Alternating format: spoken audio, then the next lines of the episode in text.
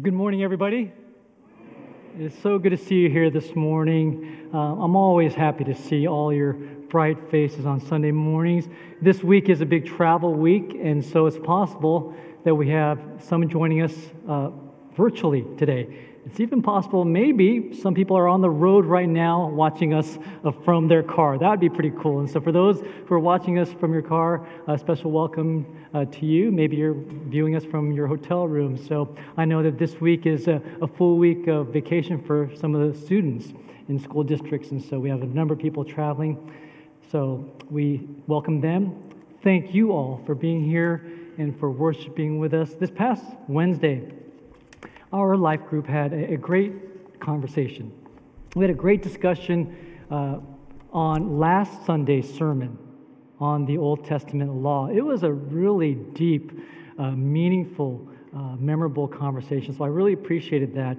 And I want to take a moment to recap uh, some of what we said last Sunday because it'll actually segue into what we're going to talk about in today's particular subject. If you were here last week, maybe you might recall I posed the question to you what is our relationship as Christ followers in the 21st century to the Old Testament law? What is our relationship as Christ followers in the 21st century to the Old Testament law? And another way to ask that question is uh, are we required to obey the Old Testament law? And to be even more specific, are we required to obey the Ten Commandments? And the answer that I gave may have been a surprise to some of you. If you recall, I used the illustration of driving in Canada, right? I said, let's say I was driving in Canada one day, and I actually was driving in Canada over the summer. So let's say I was driving in Canada and I was driving a little bit too fast. And so let's say the Royal Canadian Police pulled me over.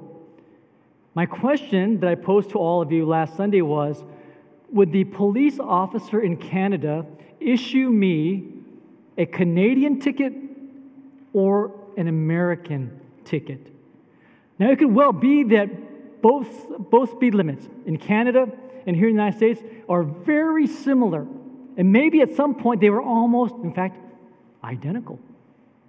The question is if I was driving in Canada, would the officer issue me a Canadian ticket or a, an American ticket? Right? Think about that. If I was driving in Canada, I wouldn't go to the Canadian police officer, Officer, please, please, I wasn't driving that fast because in America, the speed limit is only five miles per hour more. So please, just know that I was obeying the American law. He'd say, No, no, no, sir. You're driving in a different country, so you abide by our laws here. And so the answer, of course, is obvious. He'd issue me a Canadian ticket. So remember that the 600 plus laws that were given to the nation of Israel in the Old Testament, they were given specifically to a people in the Old Testament. When Jesus came, he fulfilled the law he ushered in a new law, and that is the law of Christ. The law of Christ and the Old Testament law, if you have the law of Christ here and the Old Testament law here, they may look similar at many points. In fact, there are elements of what we would call moral laws that transcend all time and all space. So, for example, murder is just as wrong today as it was in the Old Testament. Same with adultery, same with stealing, and so on and so on. But it's important to keep in mind that as New Testament believers, as followers of Jesus Christ today in the 21st century, when I sin, when I transgress the law, I am breaking the law of Christ, not the law of the Old Testament, even though they may at times appear similar because Christ fulfilled the Old Testament law. So, as we consider the Old Testament law, we can be confident that it is God's fully inspired word, as is the entire Word of God. We must also recognize that we as New Testament believers, we are to obey the law of Christ. We've been given a new law, and the law of Christ is to love God with our entire being and to love our neighbors as much as we love ourselves. And so you see, Jesus actually took the entire Old Testament law, he kind of summarized it, but then he elevated it to a whole new level, right? That's why I said last week when Jesus said, You have heard it said, right? Do not murder. You have heard it said, Do not commit adultery. But then Jesus countered that by, say, by saying, Well, if you are simply angry at your brother, if you simply look at someone in lust, you are guilty. And so, we, as New Testament believers, we abide by the law of Christ, which is the law of love. And that brings us now to the subject for today, and that is a subject of parables. Today, we're devoting an entire message on the genre of parables because this is an important genre. The title of my message this morning is this it's The Merciful King and the Unforgiving Servant. A study of parables. The Merciful King and the Unforgiving Servant. A study of parables. When I was going to school for my master's degree at Talbot School of Theology some years ago, all right, many, many years ago, one of my professors he loved to tell jokes in class. So he would be lecturing, he'd be writing on the whiteboard, and then all of a sudden, out of nowhere, he would pause, turn around, and then he would just tell a joke that had nothing to do with his lecture. He would just tell a joke to the class out of the blue. Now, I will say some of his jokes were entertaining. Uh, a lot of them we just kind of laugh just to humor him, to get a good grade. But so he would tell jokes, but the problem was, of the 30 some of us in the class, nearly half of the students were born in other countries. Now, these students, they could speak English very well, they could understand it very well, they could write it very well. But you know this if you don't grow up in a certain culture, even if you can speak and understand the language, jokes are very difficult because you don't catch the, the idioms, the slang, the nuances. And so here's our professor writing and then stopping and telling us a joke, and then a few of us would just chuckle, right? The rest of the class looked puzzled. In fact, some of them, I think they tried to take notes thinking it was part of his lecture. If you are not native to a language, it is so difficult to get the joke because the whole point of a joke is to get caught in the moment. A joke is funny when the hearer immediately responds and understands the punchline. But a joke can only catch you if you know the context, if you know the background. One of the obstacles that you and I face here in the 21st century is that we don't always understand the points of reference. And so here we are in the 21st century. The Bible was written in a different time, different space, with different cultures in mind maybe with different nuances in language, different idioms. And so when you and I read some passages in the Bible, sometimes they don't make a whole lot of sense until they are explained to us. And I know that at times uh, it's difficult to try to explain a joke to someone, right? Maybe someone's grown up in the culture and still doesn't get it. And so you have to actually explain the joke to the person, and you find it so frustrating because part of the, the part of the joy of a joke is that they get it. But if you have to explain it, you're like, oh, great. You know, I have to go through this whole explanation in order for you to understand. But the challenge for you and I, for us, for you and me, is that we often approach the Bible without knowing the points of reference and the context. And this morning, we come to a genre in the Bible that presents that type of challenge for us. It's a genre of parables. But I believe this I believe if we are well equipped, if we learn how to read parables, we can recapture the punch that was intended. I firmly believe that. And so here's what we're going to do we're going to spend the first part of our message talking about parables in general. And then we'll move to a specific parable. We'll look closely at one particular parable. And so, again, the title of my message is The Merciful King and the Unforgiving Servant, a study of parables. As I look ahead to this Thursday, Thanksgiving Thursday, many of us will celebrate with our loved ones, right? We'll eat a lot, then we'll nap a lot, and then we'll eat some more, and then probably nap some more, maybe watch some sports on television. But it's possible that you and I will have opportunities on Thanksgiving Day to express what we're thankful for. Maybe you have a tradition in your families to gather around the table and you all share one thing that you're thankful for. My encouragement to us all is this this Thursday, as followers of Jesus Christ, we all share one thing in common, and that is that our sins have been forgiven. Our sins have been forgiven. And those sins were bought with a price on the cross. We just sang those words a few minutes ago. And so, as we work our way through the passage later on, I trust that you will find encouragement, that you'll be challenged by God's word to go into Thursday with the right mindset. For now, we begin with a discussion of parables in general. And again, I believe that you and I, we can recapture that punch if we learn how to read parables. And so I'm going to ask you two questions as we begin our time, and that's this the what. The what of parables and the why. Why did Jesus speak in parables? And so, first of all, let's talk about the what. What are parables?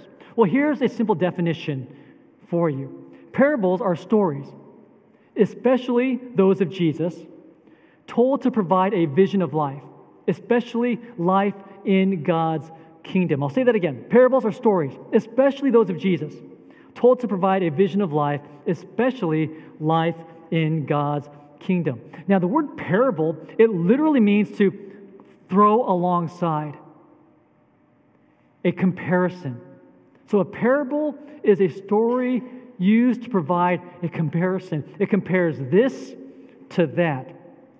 And, and the key to understanding parables is this just keep in mind what is the main point?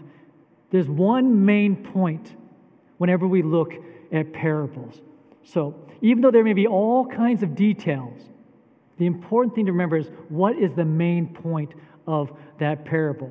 I'll give you an example here. Let's turn to Mark chapter 4. Mark 4, verses 30 to 32. Mark chapter 4, verses 30 to 32. As you make your way there to Mark chapter 4, um, after I read this passage, keep your place there because we'll come back and read another passage in Mark chapter 4 as well. But for now, let's go to Mark 4, verses 30 to 32. Jesus said, How can I describe the kingdom of God? What story should I use to illustrate it? It is like a mustard seed planted in the ground. It is the smallest of all seeds, but it becomes the largest of all garden plants. It grows long branches, and birds can make nests in its shade. So, here we see the comparison of a very small seed initially to a large plant eventually. And the one point, the one main point, is made by this simple comparison. And here's the main point of that parable the main point is this something as big as the kingdom of God had such humble beginnings. Something as grand, as spectacular, as big as the kingdom of God, of which you and I are part of today, had such humble beginnings. If you and I walked along the road and we came across a mustard seed, chances are you would walk right over the seed without even knowing that you walked over a mustard seed because it is that small. Here, take a look. This gives you an idea of the size of a mustard seed.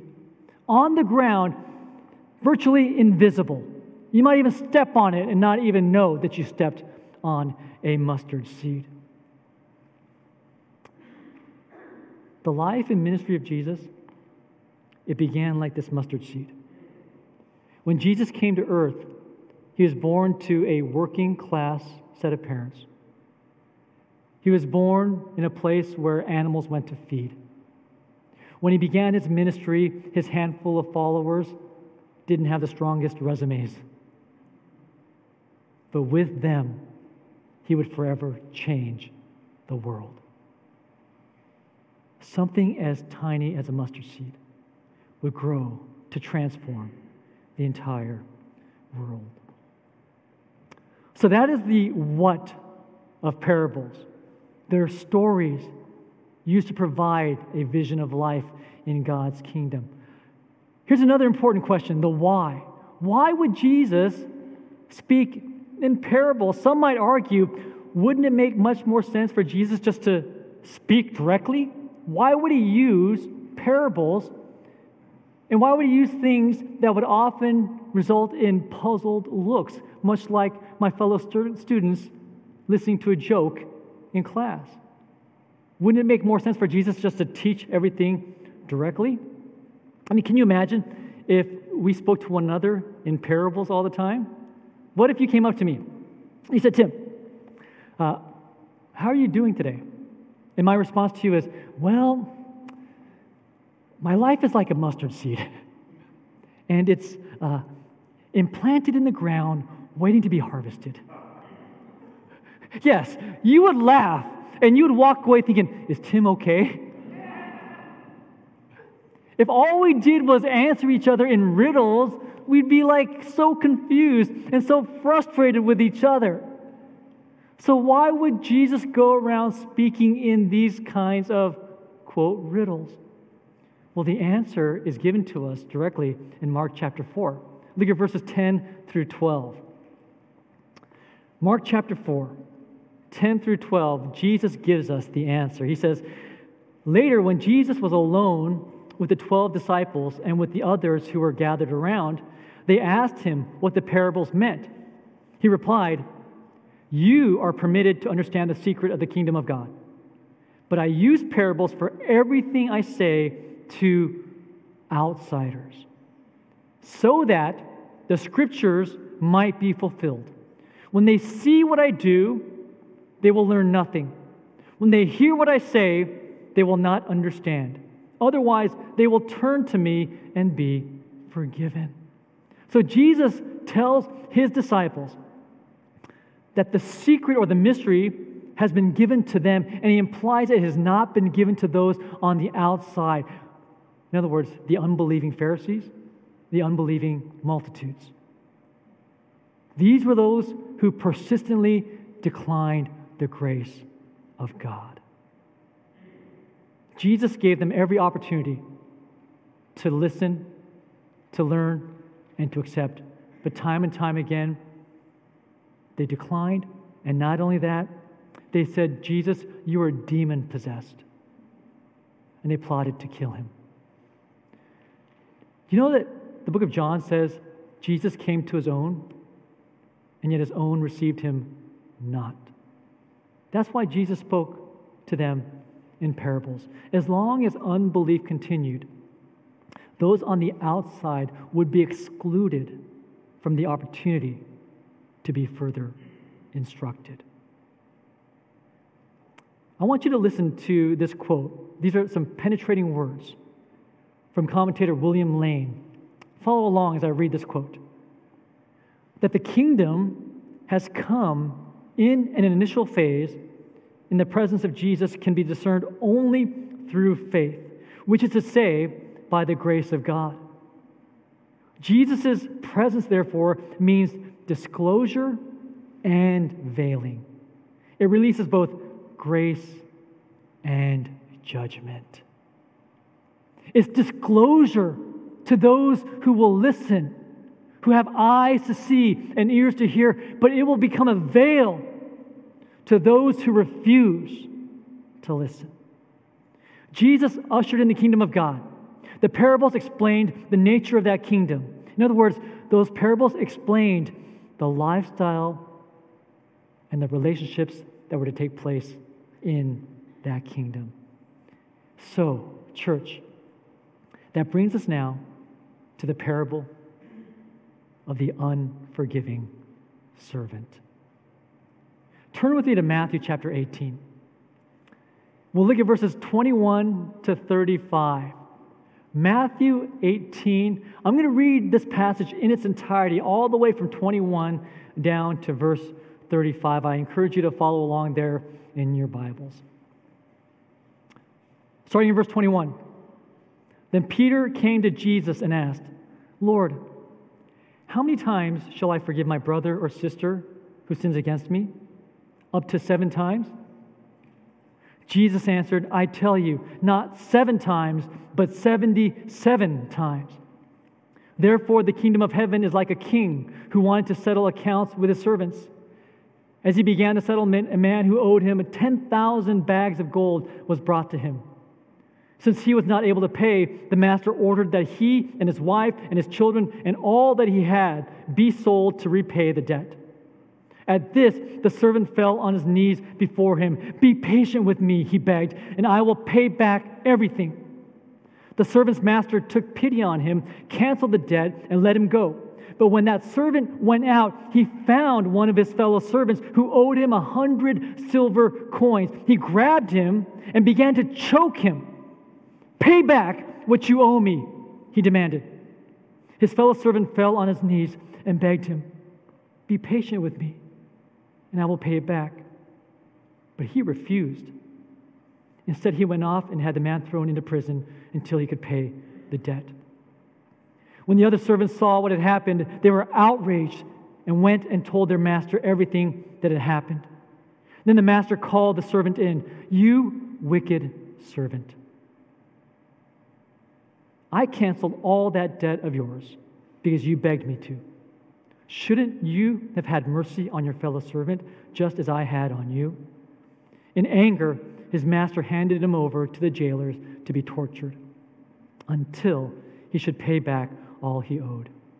This is how my heavenly Father will treat each of you unless you forgive your brother or sister from your heart. My friends, uh, as we enter this Thanksgiving week, it's only fitting that we focus our attention on this parable today. And I think that's going to become evident as we unfold this important story. We just read this. The immediate context is that Peter approaches Jesus and asks Jesus how many times he's required to forgive someone who sins against him. And check this out Peter doesn't even let Jesus speak yet. Peter decides, I'm going to offer my own suggestion. How many times, Lord? Oh, up to seven times? Now, you have to understand, at that time, in that culture, the standard practice was to forgive somebody three times. You see, because in that culture, it was understood I can forgive you once, I can forgive you twice, maybe three times, but after three times, you are truly unrepentant and you're not going to change your ways. That was a standard practice in that culture. So you have to understand, Peter is thinking, oh, uh, I'm a generous person. Lord, up to seven times? And at that moment, Peter is waiting. He's waiting for Jesus to pat him on the back and congratulate him. But this is where Peter gets caught.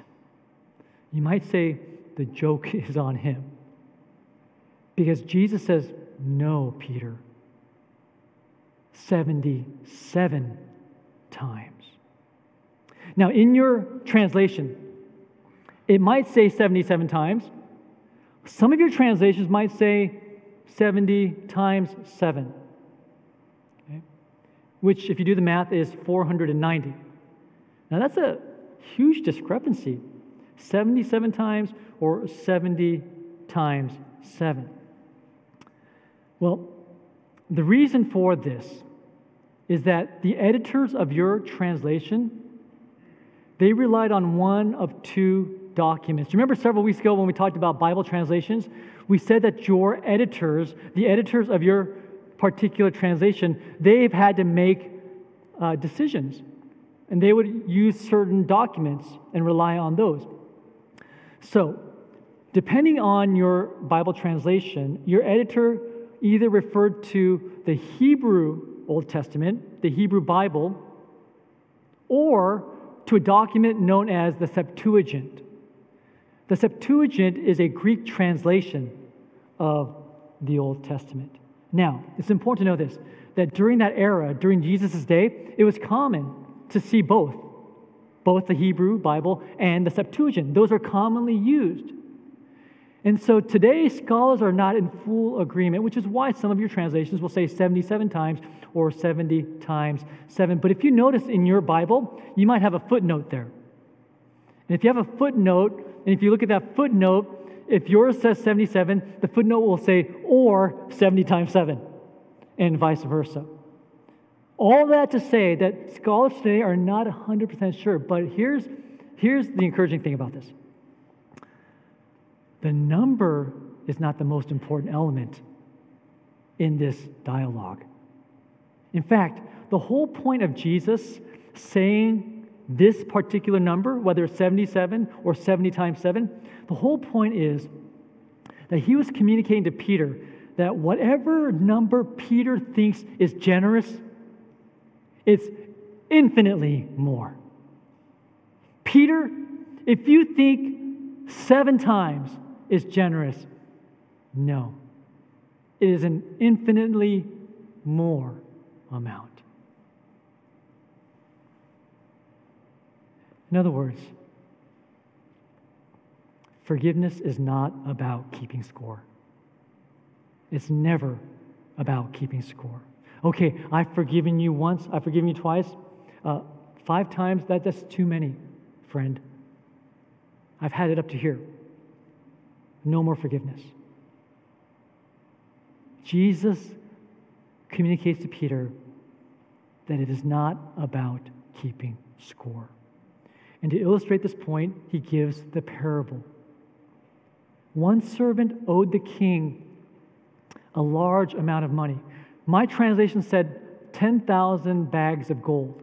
Some of your translations might have said 10,000 talents.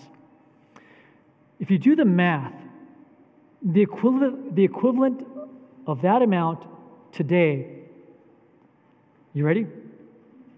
Would be hundreds of millions of dollars.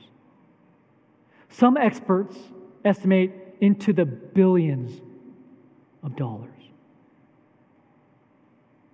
There was no way on earth that the servant was going to be able to even pay back a fraction of that amount.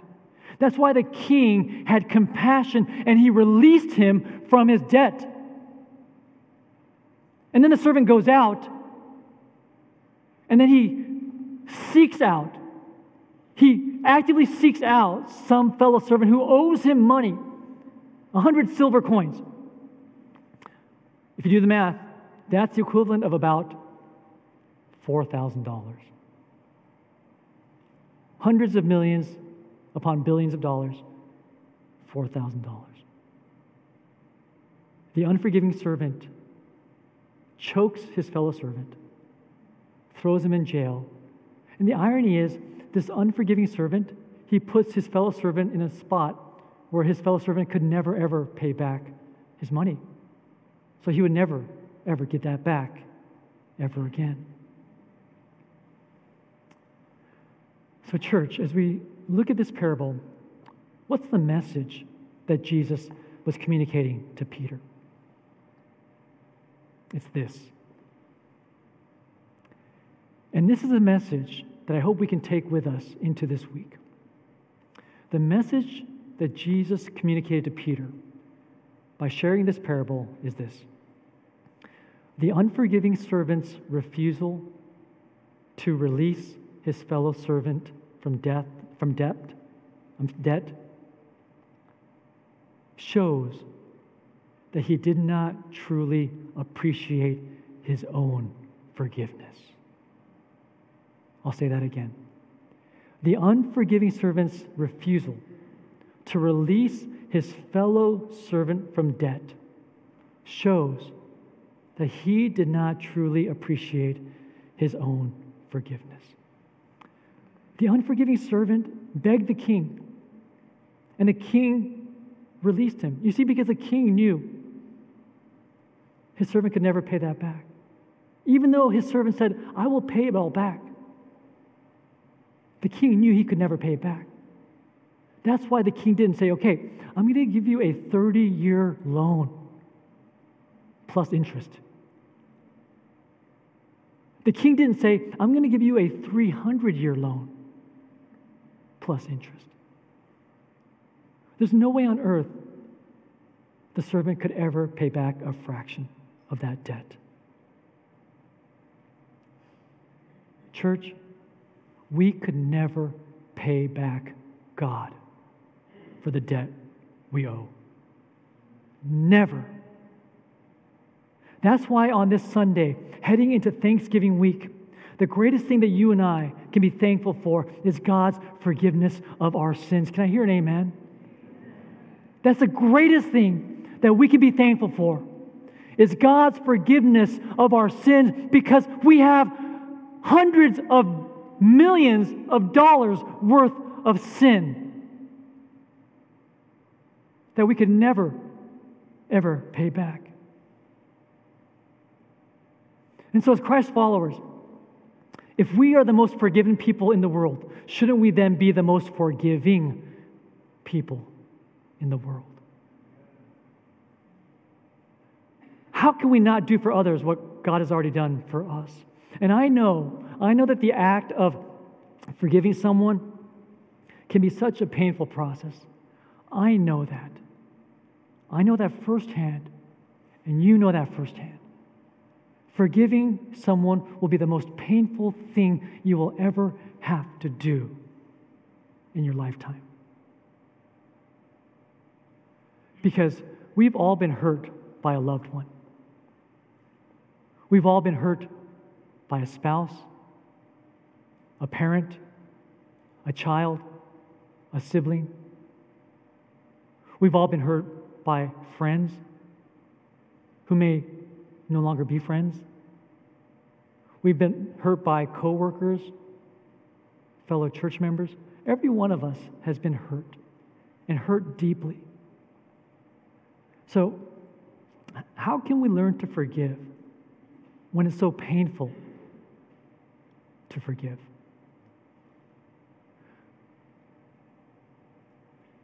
Well, I believe that we need to have the proper mindset.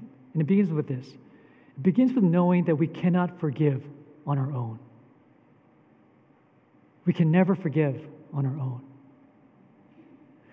True biblical forgiveness begins with an understanding that the Holy Spirit is the one who convicts us to, to forgive and gives us the power to forgive. And that's why, if we're not walking in the Spirit, we will not learn to forgive others biblically. Here's what will happen we'll end up dealing with conflict the way that the world, the way that those who do not know Jesus Christ deal with conflict. Here's what will happen we'll lash out, we'll get even, right? You know that phrase, don't get mad, get even. That's the motto of someone who does not know Jesus Christ. So we'll get even. We might even want to make the other person hurt as much as that person has hurt us. And then when we're even, then we can move on. That's the way of those who do not know Jesus Christ. So that is why it's critical for us to know that forgiveness begins with an understanding that we cannot do it on our own. We must rely upon the Holy Spirit. I cannot, in my own human ability, do so. I want you to listen to this honest prayer of one Christ follower. It really just kind of stopped me in my tracks. This person wrote this God, I cannot forgive that person on my own strength. I do not want to forgive that person, at least until he has suffered enough. But your word warns me that unforgiveness will eat away at my soul and build a wall between you and me. Lord, please change my heart and soften it. Change me so that I can forgive and love the way you have forgiven and loved me. So you see, forgiveness, it starts with God, and apart from Him, we cannot forgive others. We just cannot. But once we understand that, we must then recognize that forgiveness is an act of the will. We cannot do it on our own. We have to rely on the Holy Spirit, and then we must recognize that it is an act of the will. So, church, here's where worldly forgiveness and biblical forgiveness go in opposite directions. Worldly forgiveness, biblical forgiveness. Okay? And many Christians, they never learn how to forgive biblically. They go the way of the world. So, in a worldly sense, forgiveness is often tied to how we feel. So, how we feel often dictates whether I will forgive that person or not. But just imagine if God said, Tim, today I don't feel like forgiving you. Tim, you caught me on a bad day. Tim, come back tomorrow. Maybe I'll be in a better mood. We never approach God with that type of fear. He is ready and eager to forgive the moment we come to Him in repentance. So, how can we not do for others what God has already done for us? If we do so, it's basically stinginess on our part. The will to forgive must transcend the emotional desire not to forgive. The will to forgive must transcend the emotional desire not to forgive. We must not wait until we feel like forgiving. That's what the world does. They wait until they feel like it. You know, in a worldly sense, also, forgiveness is often tied with uh, forgetting. Right? There's another phrase forgive and forget. As if uh, we forget about someone's sin like we forget where our keys are. Huh, where are they? I can't find them. So, in a worldly sense, we think, oh, over time, I will just forget about that sin passively. That's not how biblical forgiveness works. You see, biblically speaking, we choose not to actively hold it against that person. It's not a passive forgetfulness. God doesn't forget. Okay? Like, uh, um, oh, my child, I forgot about your sins, so uh, you're off the hook. I can't remember them. So you, you can just go your way now. No. God actively chooses not to hold those sins against us. That's why in Isaiah chapter 43, in verse 25, it says this I, yes, I alone, will blot out your sins for my own sake and will never think of them again. God tells the nation of Israel that he will never think of their sins. This is active, not passive forgetting. He doesn't passively forget, he actively chooses not to hold it against them. So that's why forgiveness is an act of the will. As painful as it is, it is an act of the will. And by the way, when we forgive somebody, I want you to know this. It's important to recognize that the offense is not okay. We're not excusing the offense. An accident is okay, an offense is not. So, for example, if I'm walking down the hall and you accidentally bump my shoulder and you say, Oh, I'm so sorry, I will say, That's okay. It was an accident. There was no ill intent. That's why it's okay to say it's okay. On the other hand, when somebody sins against us and apologizes, the proper response is not, that's okay. The proper response is, I forgive you. Because you are not excusing the sin. What you're doing is you're releasing the person from the debt of that sin. But sin has consequences. King David suffered the consequences of his sins the consequences of murder, betrayal, adultery, even though he had been forgiven. When we forgive someone, we don't excuse the sin, we release the person from the debt of that sin. Now, here's a common question that often comes up when we talk about the subject of forgiveness, and this is an important point. The question is this Can we forgive someone who doesn't ask for forgiveness or who doesn't think he or she needs forgiveness? It's an important question. Can we forgive someone who doesn't think, who doesn't ask for forgiveness, who doesn't think he or she needs to be forgiven? The answer is yes, we can. And yes, we must. Why? Because while we were still sinners, Christ died for us. While we were still sinners, Christ died for us.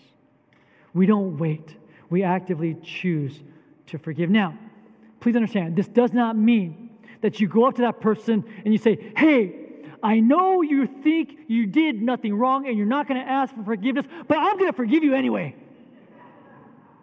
Because you did wrong, but I'm a nice person, and so I'm going to forgive you. Ha! Don't do that.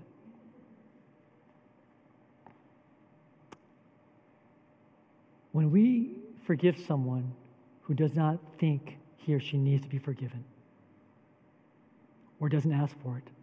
Here's how we do it we, give, we forgive that person in the quietness of our heart. And we release that person from the debt of sin. So that there will be no barrier between us and God. And we will find healing in our soul. Because it sure beats walking around in the bitterness and resentment of the other person. Now, will, will we be released from that pain instantly? Not necessarily. For some, it may take a lifetime. But I believe over time that God can release us from the pain and the suffering. But it begins with an understanding that we must act upon what we know to be the will of God, to release that person from the debt of sin. And while the full effect of forgiveness can only happen when that person recognizes his or her sin, here's what we do. When we release that person from the debt of sin, we no longer become judge. and we give that up to God.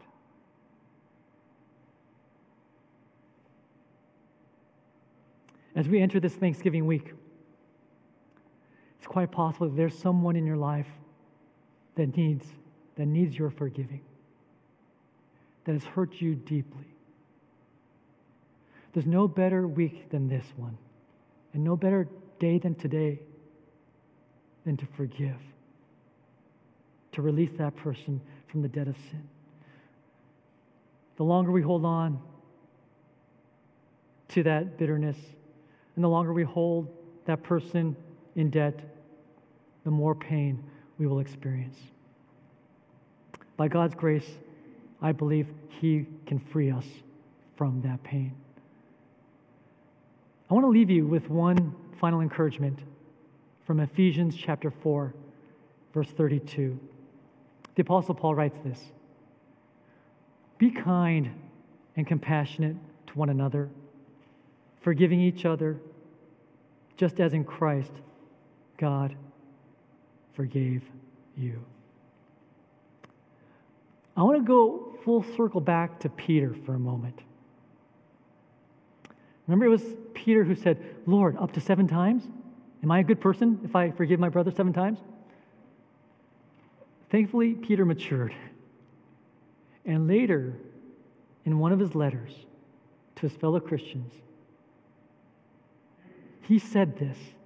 He said, Out of darkness and into the marvelous light,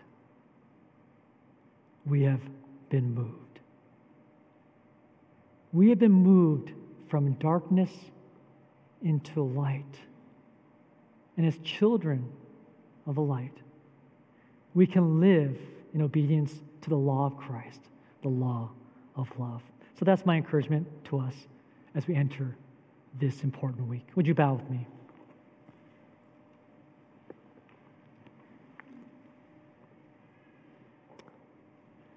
Would you take a moment in the quietness of your heart. Maybe even think of a person, a person who needs your forgiveness. There's no better time than now to release that person from the debt of sin. And it's possible, maybe this week, you might see that person. And you can carry out what you have done in your heart just now. Thank you, God, for forgiveness. We could never, ever, in a million years, pay back what we owe you. But you have erased our debt. It's been bought with the precious blood of Jesus Christ. And you've given us a new law, the law of Christ which is to love you with our entire being, to love our neighbor as much as we love ourselves. Help us through the power of the Holy Spirit to be obedient to that call today, this week, and every week. And all God's people said, Amen.